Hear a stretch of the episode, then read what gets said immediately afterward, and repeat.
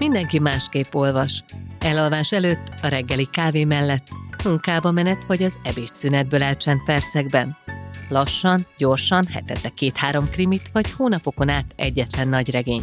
De bármilyenek is az olvasási szokásaink, fontos, hogy szálljunk naponta legalább 20 percet a könyvekre, hiszen már ennyi olvasással töltött idő is segít megőrizni a mentális egészségünket, és szélesíteni azt a perspektívát, amelyből a világot szemléljük. Erről szól a Könyvtámasz, a Libri magazin podcast műsora.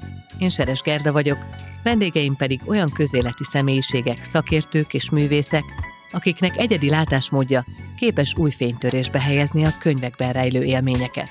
A műsorban könyveken keresztül közelítünk meg érdekes és fontos témákat, azzal a nem titkolt céllal, hogy az olvasás minél többek számára váljon a mindennapi rutin szerves részévé.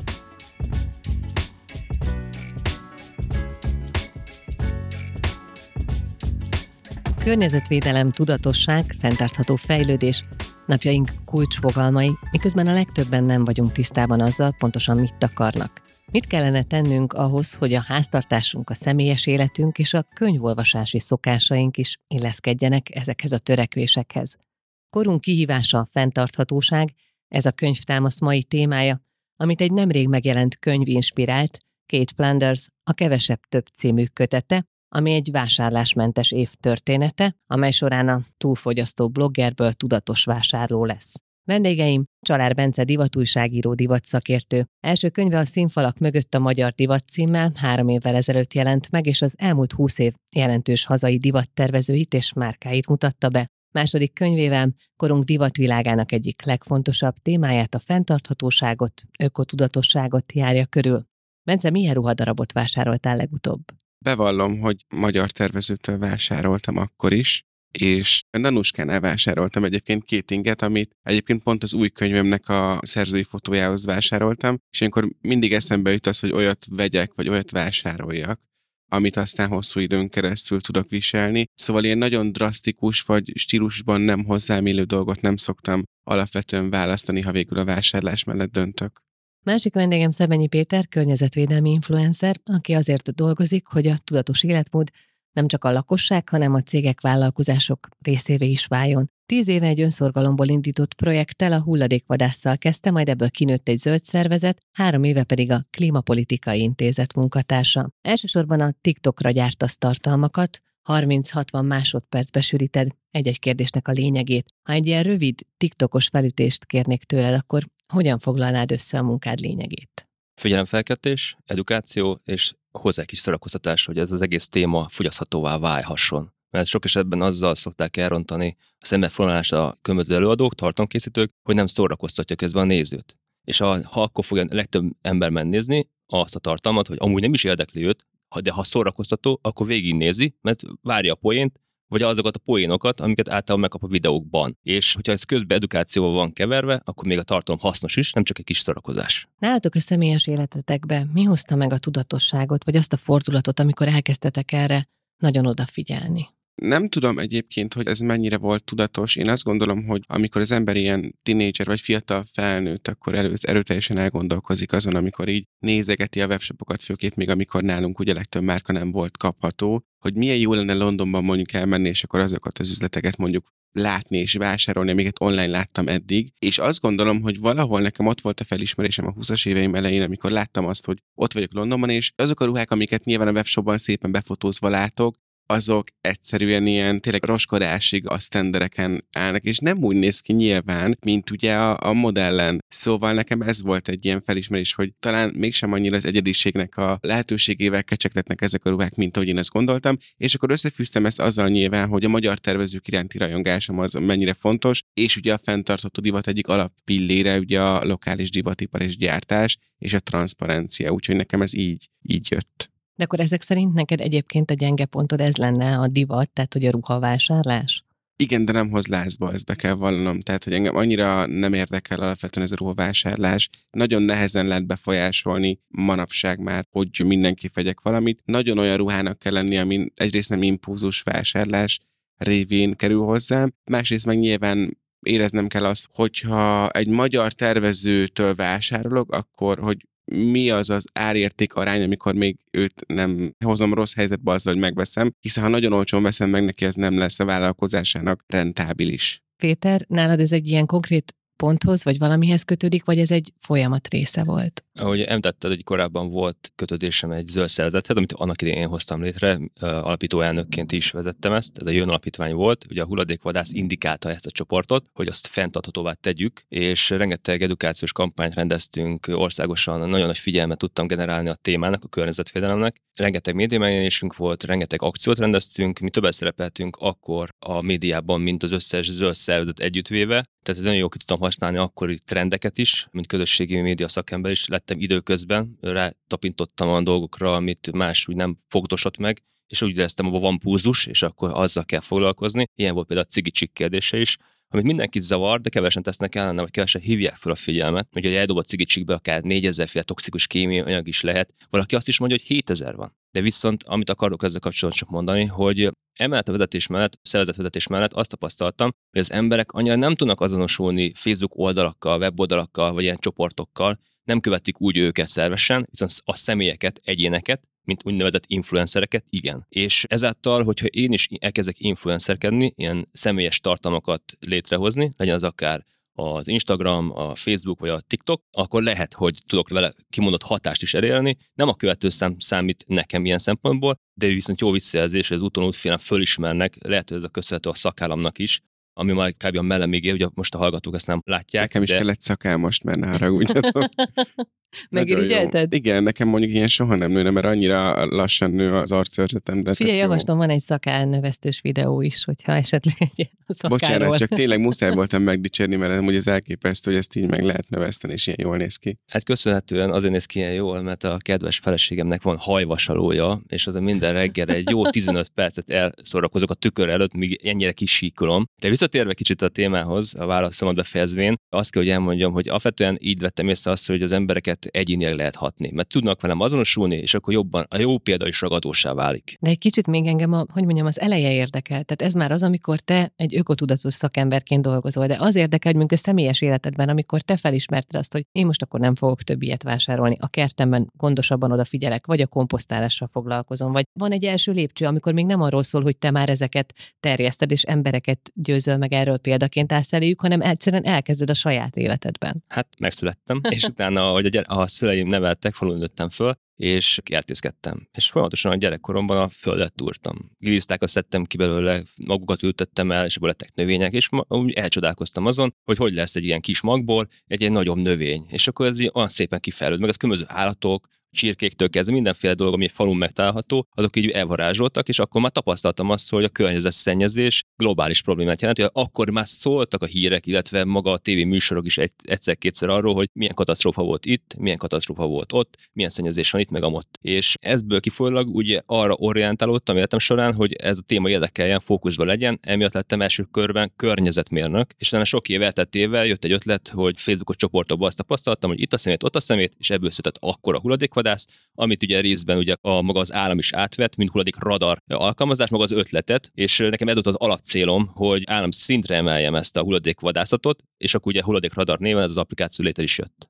Bence, te is vidéki vagy, de akkor te nem voltál így elbűvölve az ilyen kerti növények, ültetés és egyéb dolgoktól. Én inkább így a Nyilván most így a divat részéről megközelítve én azokat a szokásokat vettem át, vagy őriztem meg, vagy szocializáltak, amikor például a cipőnk kapcsán 15 éves volt a hugom két éve, és akkor kérdezte meg anyukámat, hogy, hogy miért néznek még mindenki olyan jól a cipőink, vagy miért nem megy tönkre x év után. És akkor anyukám mondta, hogy azért, mert figyelünk rá, hogy mindig ugye, amikor hazaértünk, akkor ugye meg legyen tisztítva a cipő. Valóban igaz, én úgy nőttem fel egyébként, hogy 32 évesen, hogy a mai napig hazamegyek, akkor a cipők talpát én otthon magamnak is, de ott ugye a családi házban is, ugye vidéken áttörölgetjük, és ez egyfajta értékmegőrzés, ami beleépült így a hétköznapi szokásaimba, ez csak egy a sok közül, és nagyon érdekes, mert mindig az generációra állítjuk ugye ezt, hogy majd valamit kell kezdeni ezzel, a, ezzel az egész globális problémával, miközben amúgy a szülőknek elképesztő felelőssége van abban, hogy mondjuk mit adnak át a gyerekeiknek, tehát hogy ha a szülő tudatosabb és természetes szokások alakítja azokat a környezettudatos döntéseket, vagy a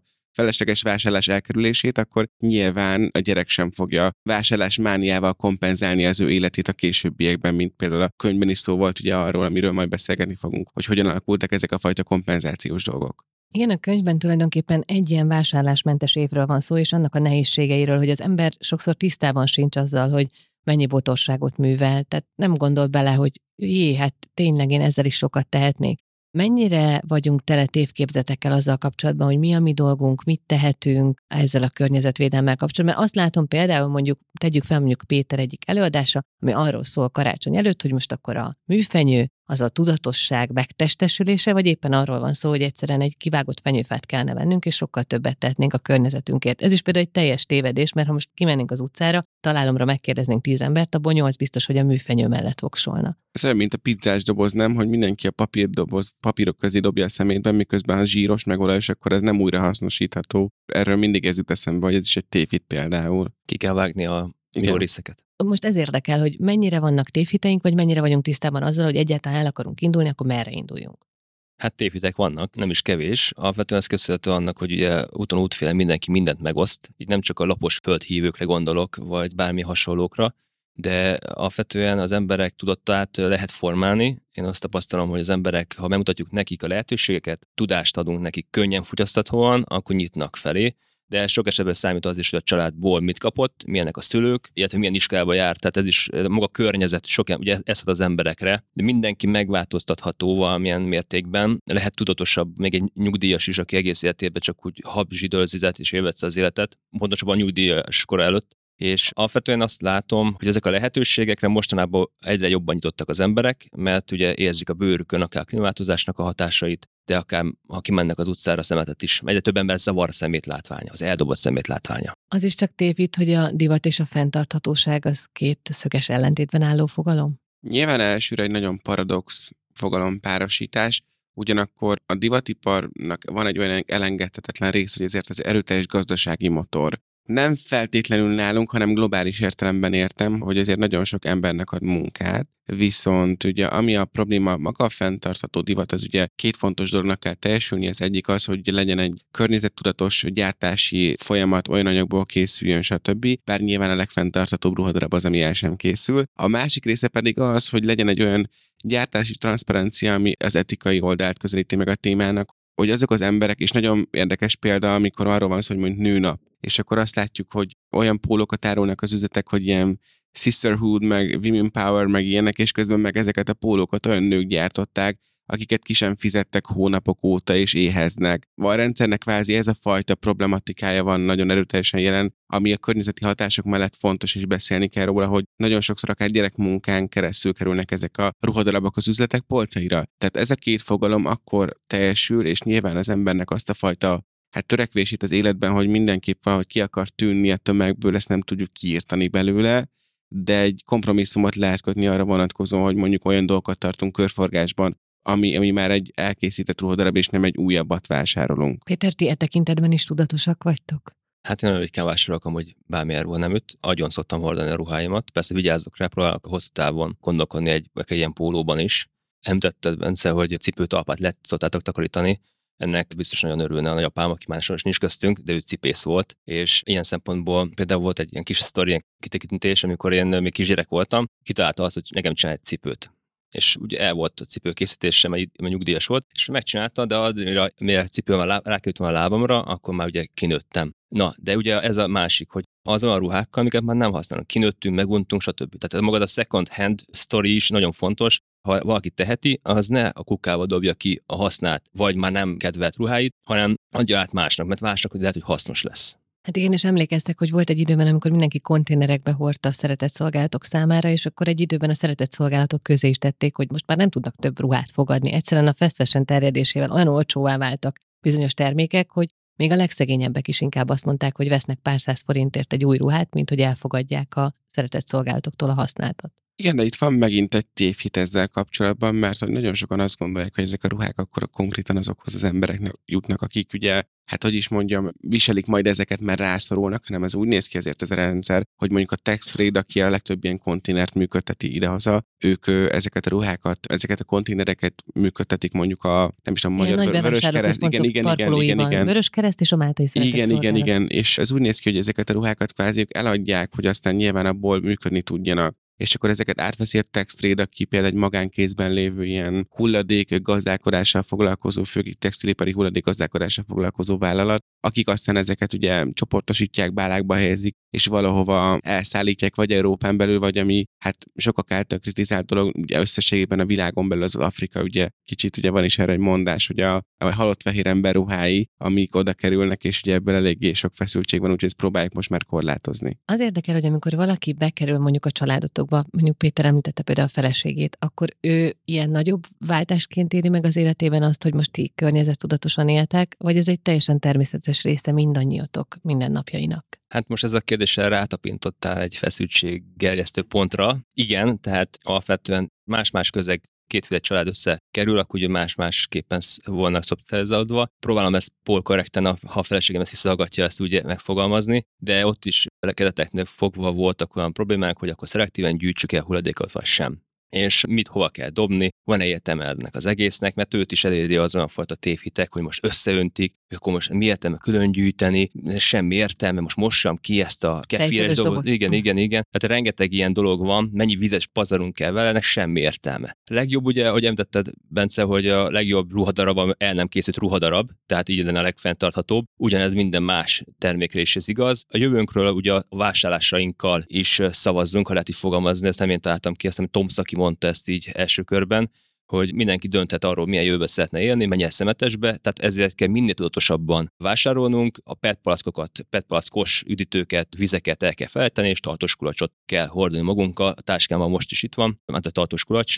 és akkor ezzel már rengeteg hulladékot tudunk, tudjuk csökkenteni a mindennapi életünket. Viszont visszatérve a családi témához, igen, feszültség generáló is lehet családokban, mert egyfajta ilyen folyamatos harcot is jelent, de idővel mond otthon is ugye el lehet érni azt a fajta hatást, hogy tényleg akkor szelektíven gyűjti a kedves párunk, családtagunk, stb. De néha igaz az a mondás is, hogy senki se lehet saját hazájában proféta, ha jól mondom. Hát igen, uh, vagy hogy a cipésznek lukas a cipője, tehát igen, igen, igen, ilyen, ilyen hasonlók, igen, igen, igen, igen. Igen, de azért alapvetően szerintem ez a könnyű és egyszerű elérhetőség korában, így gondolok a termékekre, nagyon nehéz nemet mondani szerintem a legtöbb embernek, vagy kikerülni ebből a mókus kerékből. Azért, ahogy pont a könyvben is olvast, hallottam, hogy, hogy olyan érdekes, hogy az ember valami kvázi meg van bélyegezve, most nem csak az alkoholfogyasztási szokásokra gondolok, Igen, ugye összecsúszik sok a, minden a, a, a szerző kapcsán, hanem az, hogy az, hogyha te tudatos akarsz lenni, akkor lemorzsolódnak emberek rólad, akik azokat az én, énedet éltetik, és azokat támogatják, ami alapvetően nem a legjobb formádat hozza ki belőled. És ez olyan érdekes felismerés, amikor rájössz, hogy valaki miért keresi a társaságodat, és hogy a te változásodnak az útjában mondjuk lehet, hogy ők is ott állnak. Tehát akkor valami káros szenvedély tart össze, vagy valami olyasmi tart össze, igen, ami, ami, igen, ami nem egészséges ilyen szempontból, igen. Ha bár én azt gondolom, hogy ezért ez a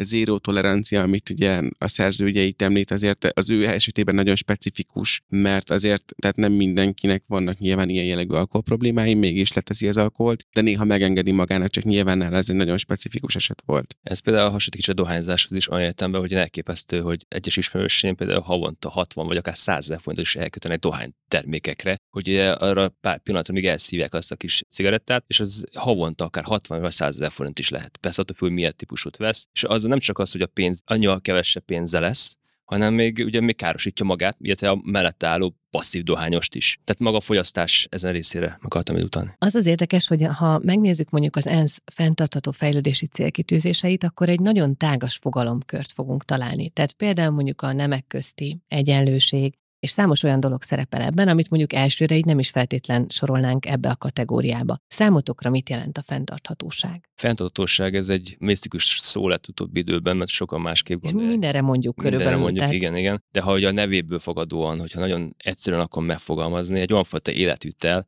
amit hosszú távon fent tudunk tartani, hogy nem csak a magunk életét tudjuk ezáltal biztosítani, hanem az utánunk lévő generációk életét is. És ez egy kicsit összehangolt dolog, mert nem csak a pillanatnak kell élni, hanem ha valaki szeretne gyereket vállalni és vállal gyereket, annak a jövőjére is kell gondolni ilyenkor. Tehát nem élhettünk csak Carpe Diem üzemmódban, mert ennek mivel lesznek következményei akkor. Egy olyan életmódról van szó számomra, ami, ami azt akarja, hogy tényleg hosszú távon hogyan lehet egyensúlyt teremteni a személyes céljaim és vágyaim és a környezetem és a bolygó igényei és értékei között, és nagyon érdekes, és bocsánat, hogy mindig visszautalak a könyvre, de rám akkor hatással volt, nagyon szerettem olvasni. És érdekes, ugye, ő, ahogy jár ugye az antialkoholista gyűlésre, ugye kvázi ott mik a szabályok, és ennek az egésznek mi a rendszere, és ott pont ez a szabály, hogy érd meg a pillanatot, és a mai napot él túl. És olyan érdekes, hogy pont amit viszont ő csinál, ez pont az előretervezésnek ugye a mechanikája. És hogy milyen érdekes, hogy ezt a két dolgot párhuzamosan tudja együtt csinálni, ezt nagyon nem kevés ember képes erre, és azt gondolom, hogy pont emiatt mondjuk nagyon inspiráló maga a sztori is, és nehéz és nagy bátorság szerintem, hogyha valaki ennyire őszintén tud írni ilyen naplószerűen a, az ő megéléseiről. Nagyon örülök, hogy mindig visszautalsz a könyvre. Nem, mert hogy az lett volna a következő dolog, hogy beszéljünk egy picikét arról, hogy ez mitől érdekes, mitől izgalmas, mert tulajdonképpen maga a kezdeményezés, vagy az ötlet, az abszolút beleillik abba, amit ti mondtok, hogy van mondjuk a cigarettacsikekkel kapcsolatban egy nagyobb kampány, vagy hogy ma csak ilyen drasztikus dolgokkal lehet igazán figyelemfelkeltő dolgokat elérni, de lehet, hogy tévedek. Mi az, amitől számotokra izgalmas volt? Hát alapvetően abból a szempontból izgalmas egy ilyen könyv, maga az, hogy van egy egyén, aki ezt képes volt leírni, és ezzel akár példát mutatni másoknak is, hogy hogyan élte meg azokat a pokoli részeket is, amikor le kell mondani dolgok, meg akit ez nagyon megvisel. Tehát mélységében mindenkinél az az egyetlen egy probléma legtöbbször, hogy elkezdeni valamit, valami új dologba belekezdeni, vagy akár vannak ezek a, ha már ilyen cigicsik témára jutott eszedbe, jutott, mondtál az előbb, hogy ez egy kihívás volt annak idején. Ez egy olyan kampány volt, ami 30 napról szólt. Tehát az, hogy 30 napig képes legyél arra, hogy nem dobod el a cigicsikkedet. De ez igaz akár műanyagmentes júliusra is, ugye a nemzetközi felhívás több mint 10 éve létezik. És valószínűleg ő rá is hatottak ezek a külső ilyen kihívások, és ebből is gondolhatta kezdetekben ugye az író, hogy ezzel is kezd foglalkozni, és akkor kicsit tudatosabbá válik. Mert ez így összértékben mindenkire had egy kicsit, mert van egy hírértéke ennek a kihívásnak, hogy teljesen műanyagmentesen élni 30 napig, hát az lehetetlen. De jobban valaki beleolvasott ebbe a kihívás leírásba például, ott az egyszer használatos, könnyen és egyszer használatos műanyagtermékekről van szó, ilyen a műanyagszívószál, vagy akár PET palaszt, stb. Ezek után ő elkezdett valamit, amit végül le is írt ez ilyen szempontból egy jó példa lett másoknak is, amiből előtt tudnak meríteni. Meg amit Bence mondta, hogy ez nem egy heroikus könyv, tehát nem arról szól, hogy ő most rettentő kivételes, és valamit végigvisz, amire én mondjuk képtelen lennék, vagy nehezen lennék képes, hanem pont egy nagyon kritikus, olykor önmagával is kíméletlen buktatókkal teli történet. Igen, spoiler, de hogy ugye a végén ugye úgy dönt, hogy még ezt évekig folytatja, és hogy az életmódjává válik ugye ez a fajta szemlélet, és Nekem azért tetszett, mert amikor a címet olvastam, bevallom, nagyon féltem attól, hogy még egy olyan könyv, ami a minimalizmus mentén meg akarja mondani, hogy minden dobja ki, amit szeretek. De arra gondolok, hogy már az enyém, és emlékeket őrzök benne, stb. És nyilván az ember szelektálja a gardróbját időközönként, meg az otthoni tárgyait, és ez tök fontos, de alapvetően az, hogy így váljak meg olyan dolgoktól, ami tényleg mondjuk a gyerekkoromat meghatározta, vagy nem tudom, azért sokkal nehezebb és nagyobb falat. És engem nagyon meglepett egyébként, hogy ebből a könyvből inkább az maradt meg, hogy miközben egyébként egy ilyen kihívást csinálsz, hogy az élet mennyire sok nehéz pillanatot görget eléd, és hogy ezt hogyan oldod meg, és hogy abban a nehéz pillanatban, amikor a legtöbb ember feladja, és azt mondja, hogy, hogy nekem most muszáj ennem valamit, muszáj innom valamit, vennem kell valamit, hogy gyorsan boldogabb legyek, vagy elégedettebb legyek az életemmel, akkor ő nyel egy nagyot, és azt mondja, hogy nem. És ez, ez nagyon fontos volt, és az, hogy olyan témákat boncolgatott benne, hogy engem nagyon-nagyon meglepett, hogy a szülei vállása felnőtt fejjel, vagy, vagy az, hogy mondjuk hiába végzi jól a munkáját, ha egy karácsonyi partina a munkahelyén mondjuk őt mindenki az abstinens embernek bélyegzik meg, és ő az alkoholista, aki nem iszik, stb. Azért vagy, hogy nagyon-nagyon drasztikus dolgokról beszélünk, amivel nekem, mivel nincsen akkor problémám ezzel nehezebben tudok azonosulni, de én olyan szinten értékeltem azt, hogy leírta azt, hogy őt mennyire megviselte azt, hogy próbálkozik, próbálkozik, de mintha a környezetem még inkább visszahúzná, és egy skatujába berakja, és te ez vagy, és ez a te identitásod. És nagyon-nagyon-nagyon érdekes volt így végig a könyv, és tényleg így egy nap alatt így átmentem rajta, mert annyira, annyira lekötött, ami ezért ritka szerintem manapság akkor az ajban. Még egy könnyen olvasható nyelvezetű könyv egyébként, tehát nyilván azért is, mert blog, tehát egy ilyen nagyon hétköznapi, könnyű vele kapcsolódni. Ti kerültek néha ilyen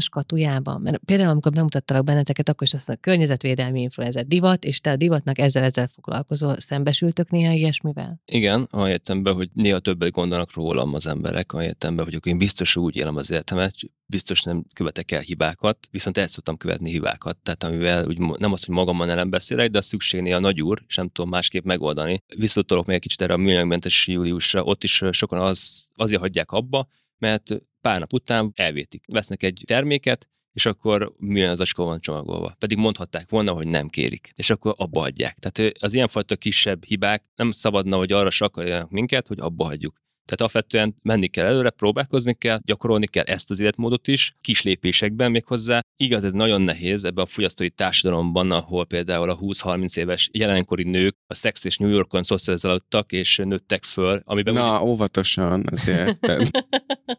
Belegázolsz Bence lelkében. De abban is ugye abban, ha jól emlékszem, a sorozatban az a sztori, hogy ha kicsit szomorúak, akkor elmennek shoppingolni, meg nem tudom, tehát igazából ezzel is vásárolnak újabb ruhákat maguknak, stb. stb. És akkor így mai napig is sok fiatal lány, vagy már idősebb nő is ezt csinálja, hogy hát ez a shopping time, és akkor majd én most megérdemlem ezt, meg azt a ruhát, meg azt a ruhát, és akkor ezzel is. De ugyanezt mondhatnánk a süteményre, a csokoládéevésre és rengeteg igen. hasonló dologra.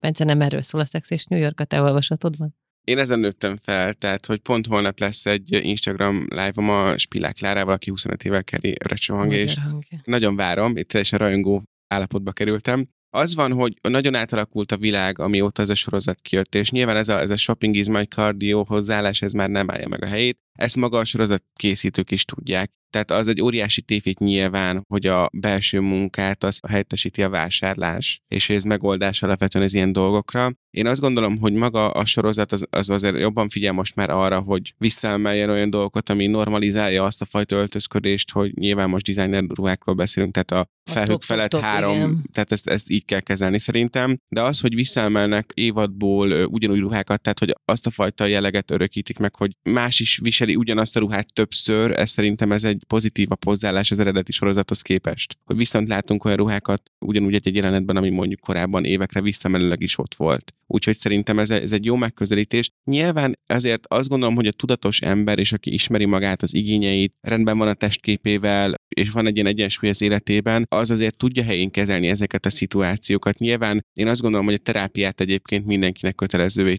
kéne tenni, mert amikor a belső békédet úgy megtalál ebben az egész rendszerben, annál könnyebben tudsz kifelé és öndöntéseket hozni, ami tényleg így hosszú távon is működőképesé teszi a tudatosabb döntéseket. De a dobozoknál tartottunk, és arra még te nem reagáltál, mert nyilván van egy csomó doboz, ami... Ó, nekem sok dobozom van. De ami talán most ezzel kapcsolatban legfontosabb, hogy nyilván mivel divattal foglalkozik az ember, mindenki ezt néz, hogy mit viselsz. Elég jól nézelek ki, igen, igen, és hogy, hogy esetleg új dolgot viselsz, vagy volt már rajta. Én az utóbbi években kifejezetten pont emiatt a téma miatt igyekszem arra figyelni, hogy mondjuk amikor elmegyek két interjúra, vagy bármire, akkor direkt ugyanaz legyen rajtam. Hogy ne az legyen, hogy azt hiszik, hogy nekem mindig valamilyen új dologban kell megjelennem, és ez, ez azért elég fontos, hogy lássak azt, hogy mondjuk egy nem kell démonizálni az öltözék ismétlésnek a jelenségét. És ez a doboz, ez abszolút ez, hogy én azt gondolják, hogy akkor én, ez egy paradox én, vagy nem is tudom, egy helyzet, amikor én divattal foglalkozom, de a fenntarthatóságról beszélek, de a divat, bárhogy is nézzük, vagy nem is a divat, bocsánat, az öltözködés, az mindannyiunknak az élete része, tehát a törvény bünteti, hogy mesztelenül menjünk az utcára sajnos. Úgyhogy úgy, tehát nincs opciónk, hogy nem öltözünk fel, tehát ha szereted az öltözködést, ha nem vagy a divatod, akkor is te kommunikálsz valamit arról, hogy te milyen ember lehetsz, vagy mit érzel, rossz napod van, rendben vagy a testeddel, milyen szerepet töltesz be éppen az életedben, te most éppen egy karrier építésben vagy, vagy édesanyja vagy, vagy egy boldog feleség, vagy pont, hogy egy szomorú valaki. Ezek nagyon fontos üzenetek, és ezekkel kell foglalkozni ahhoz, hogy hosszú távon egy működőképes életmódot alakítsunk ki, és én ezen is, az én világomban is én ezzel küzdök sokszor, hogy konzisztensen tudjak önmagam lenni, és elfogadjam azt, amikor rosszabb napom van, mert mindenkinek vannak rosszabb napjai. Ami szerintem közös bennetek, az egyfajta empátia, vagy egy empatikus hozzáállás, mert hogy, és erről Péter, te is beszéltél már sokat, hogy ezek a boszorkányöldözések, meg az, hogy félelemkeltés felől indulunk el, mentsük meg a földet, mentsük meg magunkat, de hogy hogyan lehet egyáltalán ez a kérdéshez állni. És az, amit te előbb említette, hogy mindenki bakizik, attól még tartatok műanyagmentes hónapot, de volt benne másfél hibás napom, mert, mert valahogy nem sikerült. És veled is olvastam olyan interjút, Bence, amikor arról beszéltél, hogy a riporter kicsit szabadkozott a fast fashion ruhája miatt, és te rögtön mondtad, hogy semmi gond, tehát sokáig hordod, az is számít, egy ez csomó más igen, igen, igen. Tehát, hogy ez egy, szerintem ez egy nagyon fontos dolog, hogy hogyan próbáljuk az embereket meggyőzni ennek az ügynek, vagy megnyerni ennek, hogy nem úgy közelítünk, hogy mi megmondjuk a tutit, és ti mind ostobák vagytok, és majd kiokítunk benneteket, hanem a, azzal az attitűddel, hogy mi is ezen az úton járunk, mi is hibázunk, de nagyjából sejtjük, hogy merre kéne menni. Nekem van egy mottom. Előadásaim végén el szoktam ezt mondani általánosságban, hogy sok beszédnek sok az alja. Meghallgattak a ott lévő Ez emberek. egy egy órás podcastban jól hangzik. Igen, igen, igen, de itt a lényeg benne lesz szerintem ebbe az egy mottóba, hogy nélküled nem sikerülhet. Tehát, hogy én hiába beszélek, vagy beszélünk most erről a témáról, hogyha kedves hallgatók, vagy az adott esetben egy előadásomon ott lévő emberek nem kezdenek ezzel a dologgal foglalkozni. És ugye van még egy másik mondás is, ami legtöbb esetben arra negatív kommentekre szokták általán mondani, hogy ennek úgy sincs értelme, most nem fogom emiatt szelektíven gyűjteni a hulladékot, mert úgyse semmi változás, és akkor vannak olyan kommentek, erre, válaszkommentként, hogy és amikor az a 8 milliárd ember elkezdte egyénileg gyűjteni a szelektív hulladéket, vagy többféle ragozásra szokták ezt kitenni, de az a lényeg, hogy ugye annál többen foglalkoznak vele, annál nagyobb hatást lehet vele elérni. Tehát emiatt szoktam azt mondani, hogy nélkül nem sikerülhet, ez igaz akár a fenntartható divatra is, ugye az egész ámblok életre is, hogy ezt hogyan tudjuk fenntarthatóan csinálni. Mindenki egy kicsit odafigyel jobban, megvizsgálja a saját életét, akár ha elmegy boltba, ír egy bevásárlólistát, hogy tényleg mit akar megvenni, és a marketinget, a reklámot azt így elhessegeti a füle mellett, és akkor fogcsikorgatva összeszedi azt, amit felét a listára, és eltotyog a pénztárig is fizet, és elrohan a boltból, és hazaér, és akkor nem vettem semmi más, ami nem kell igazából, és még több pénzem is maradt. Tehát érdekelté is kell tenni az embereket, anyagi oldalról is, mert hogyha sok, bocsánat, hülyességre elkölti a pénzét, akkor kevesebb pénze van, és megint azzal, hogy nem jön ki a fizetéséből, és felti fel, a, mondom én most a hiteleket. Ez egy ilyen ördögi kör, küzdenünk kell a saját démonjaink ellen, ami adott esetben a fogyasztói társadalom. Sokszor találkozunk tényleg ezzel a szemlélettel, hogy ugyan már majd, hogyha nagy globális vállalatok, cégek, kormányok változtatnak, mit tehetek én, hiszen ők kibocsátás, stb. stb. stb. És ez egy nagyon általános vélekedés. Kicsit reflektálva így a most így elhangzottakra, szerintem az nagyon fontos, hogy ezért maga a fenntarthatóság, és most én specifikusan a fenntartható divatra gondolok leginkább, azért ez egy nagyon, meg úgy az egész téma alulról, egy alul- alulról szerveződő társadalmi misszió, ami azt jelenti, hogy szerintem a fogyasztók egyenként, amit most itt beszéltünk, is tudják elhozni azt a fajta változást, ami hosszú távon mondjuk így nagyobb dolgot tud változtatni a világon. Ami szerintem nagyon fontos, és pont mivel az egyére szűkítjük az egész témát, az az önismeret, és én ezt próbálom most az utóbbi időszakban már így hangsúlyozni, hogy foglalkozz magaddal, tehát hogy ne az legyen a reakciód mondjuk egy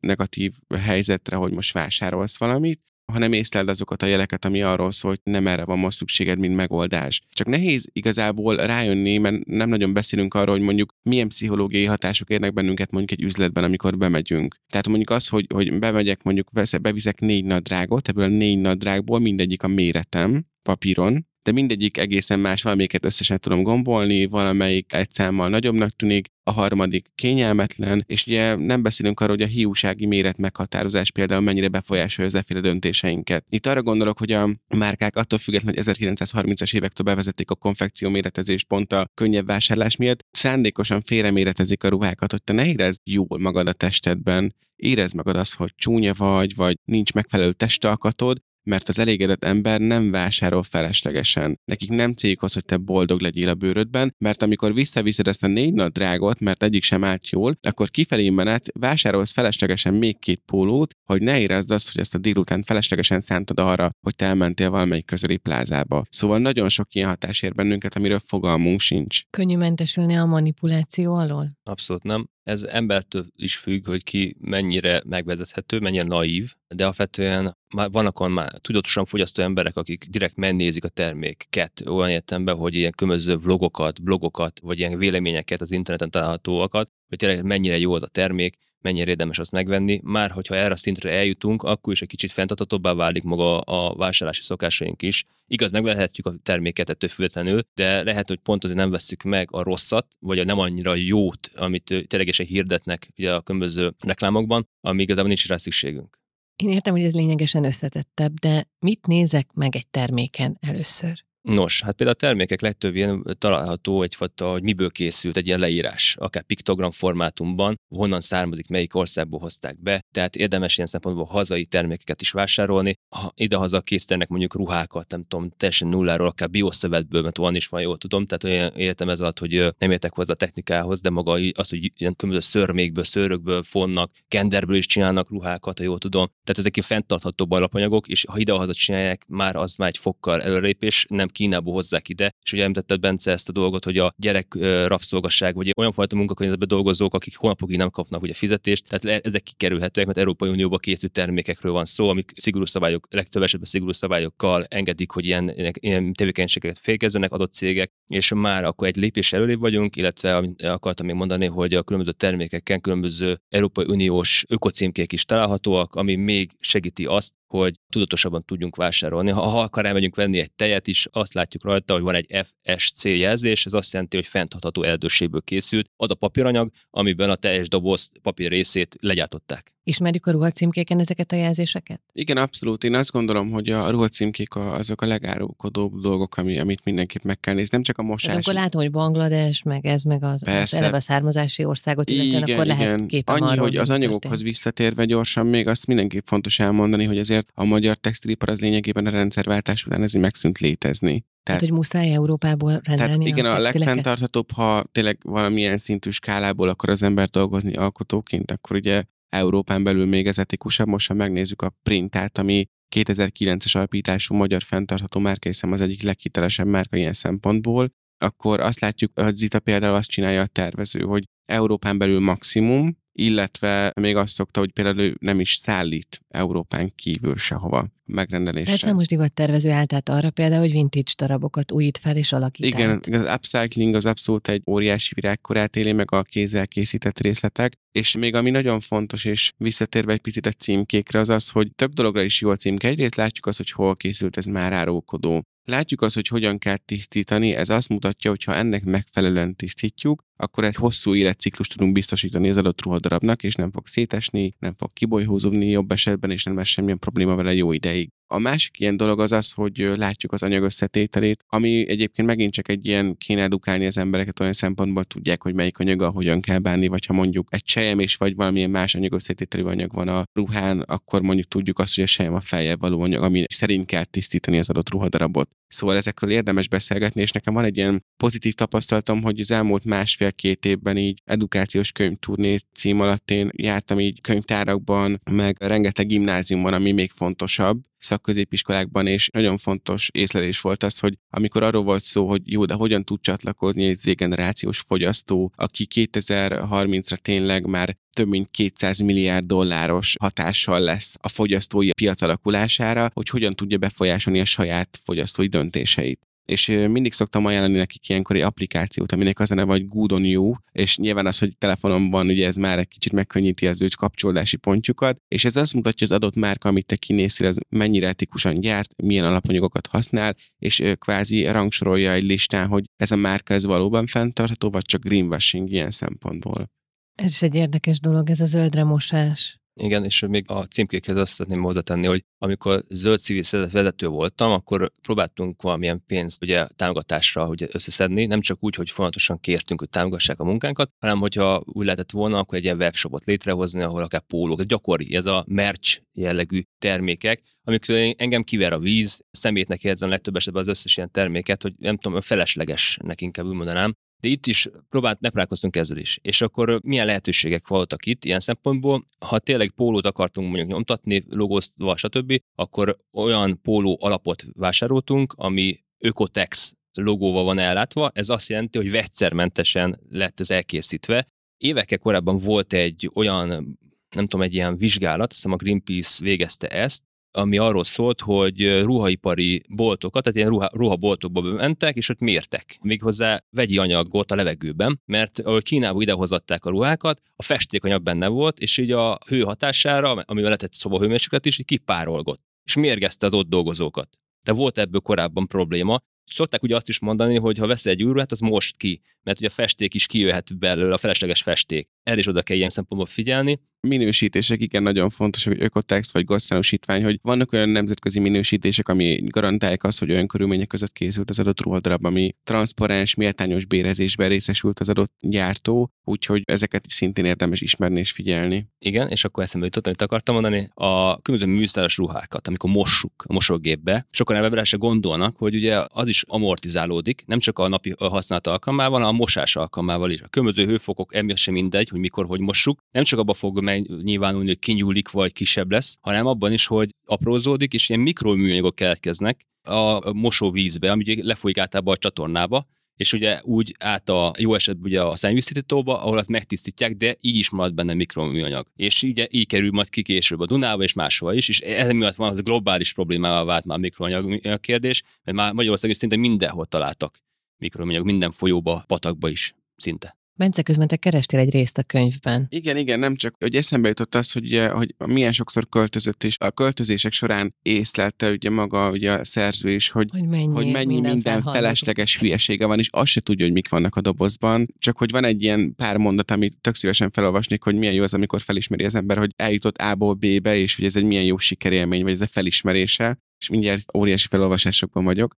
A bútoraimon kívül az összes holmin befért 8 kisebb dobozba, és az egész immár mindössze 29 darabból álló ruhatáramat sikerült egyetlen bőrönbe belepréselni. Ezúttal boldogan költöztem, mert pontosan tudtam, melyik dobozban mi van. Miután minden egyebet bezsákoltam és elajándékoztam, nem maradt más, csak a valódi önmagam. Nem valami sok, de épp elég. Elég volt, elég volt, amin volt. Elég volt, aki voltam annyira jó, hogy így eljut ideig a, a tényleg a kaotikus költözésektől is felismeri azt, hogy amúgy a legfontosabb az, hogy ő magával milyen kapcsolatban van a nap végén. Igen, hogy a belső letisztultság az Igen. körülöttünk is letisztultságot hoz.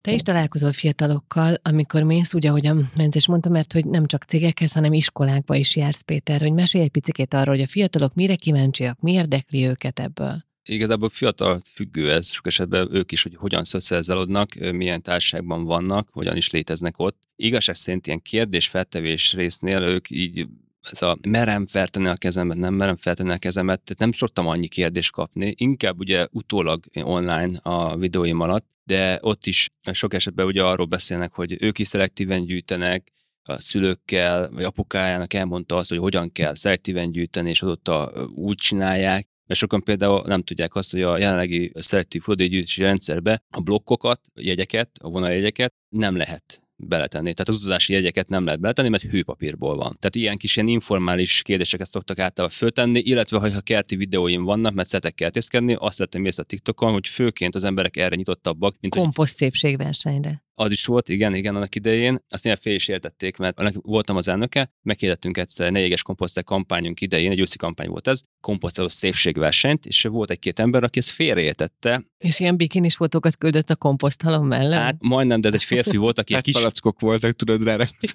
egy kis zöld fecskébe volt, tehát egy zöld tudatos volt, és egy kis zöld fecskébe volt, tehát is így locsolta komposztálóját, és ő ezzel benevezett, végül nem ő volt a befutó, de a... Nekem ez szimpatikus, ne igen, voltak ilyen dolgok is, de volt olyan is, hogy úgy kötték el a kedves szülők a komposztálóról a képet, hogy ott volt benne a zöld hulladék, talán diófa levél, és bele volt rakva a két gyerek.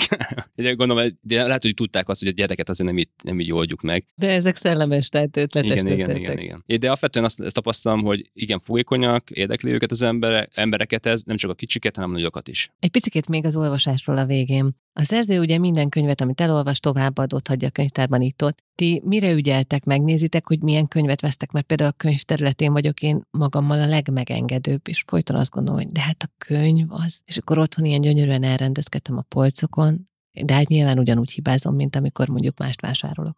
Igazából nekem csak annyi a gondolatom, hogy eleve úgy olvasok, hogy én nem veszek addig új könyvet, amíg nem olvastam el azt, amit olvasok. Tehát, hogy nálam ez egy szabály, hogy csak akkor veszek új könyvet, kinézem előre, ha valami tetszik, és akkor azok közül egyet veszek meg, de nagyon ritka az, hogy nem olvasom el, amit megvettem, mert nem tudom, olyan zavaró, mintha nem fejeztem be volna valamit, van egy kis kényszeresség a dologban. Én is szoktam ilyesmire ébredni. De, de amúgy érdekes pont a, a szerző kapcsán jutott eszembe még, hogy ő alapvetően nagyon kényszeres ember, tehát hogy hiába, hogy leszokott az alkoholról, spóroló, meg a vásárlásról, és spórolni kezdett, ott van a kényszeresség mindenben, amit csinál, tehát az, hogy mondjuk Excelben vezeti azt, hogy mire mennyit ad ki, meg nem tudom. Én nekem az volt a fura, hogy nem hallottam egész végig a könyvben azt, vagy nem olvastam azt, hogy elment terapeutához vagy pszichológushoz, mert nagyon sokat segített volna rajta szerintem.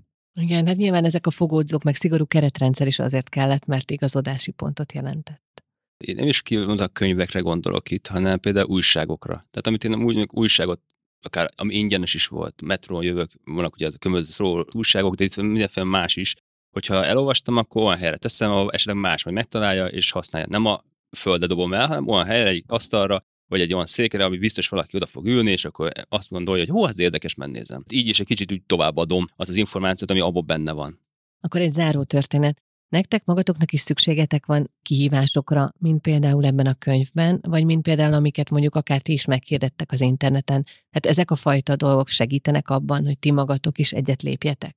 Igen, mindenképpen. Igazság szerint az élet egy maga egy kihívás, ebbe beletödik sokaknak a bicskája, de én úgy vagyok vele, hogy a kihívások engem éltetnek. Egy kihívás akkor kihívás, hogyha fejtörést okoz nekem, és hogyha meg tudom oldani ezeket a problémákat, amit a kihívás okoz, akkor elégedetten tudok lefeküdni. Tehát én egy kicsit ilyen feladatorientált ember vagyok, aki reggel föl kell, és megvizsgálja, mik a feladatai. És akkor, ha ezeket este ki tudom pipálni, hogy akkor ez is megvolt, ez is megvolt, akkor alvás. Látom, azért rokonságra találunk itt egymásban ebben a kényszeresség és egyéb tekintetben kicsit. Igen, de hogy én mondjuk olyan szempontból most pont szeptember végén jelenik meg az új könyvem, aztán ennyit erről, de hogy pont erről de szól. ne, hát ez most egy felütés vagy felhívás. Igen, de mert ugye fenntarthatóságból átvezettem arra, hogy az önismeret, a testkép, meg pont ez a fajta ilyen hozzáállás, hogy jobban megismerd magad, ez mennyire fontos, és volt egy brit divatpszichológus, akivel így együttműködtem a könyvben, aki a British Vogue-nak egy ilyen kurzusát tartja, ami arról, hogy hogyan kötődhetünk jobban a ruháinkhoz ahhoz, hogy ne akarjunk mindig újakat venni.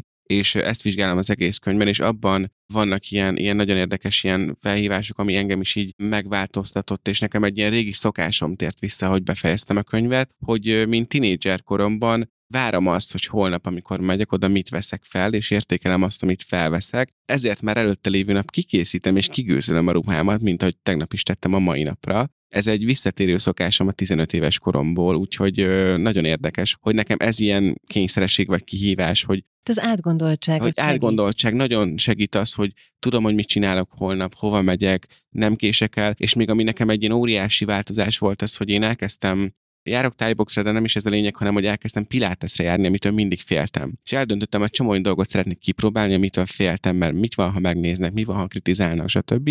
És most már azért kilenc hónapja járok, és olyan szinten javult a, az érkezési időm így időpontokra, hogy, hogy ez egészen hihetetlen, hogy ki kell számolnom, hogy mikor érik az edzésre, éppen ezért az életem minden más területén is ez jobban tetten érhető, hogy jobban figyelek erre. Tényleg Pontosság kihívásban igen, vagy. igen, úgyhogy nagyon jó. Nagyon szépen köszönöm nektek a beszélgetést, önöknek a figyelmet, ez volt már a Libri könyvtámasz.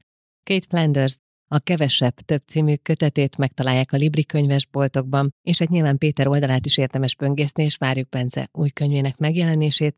Hamarosan új témával és új könyvekkel jelentkezünk, addig is olvassanak naponta legalább 20 percet. És hogy mit, abban cikkekkel és videókkal segít a Libri magazin, a librimagazin.hu címen. Jó olvasást kívánunk!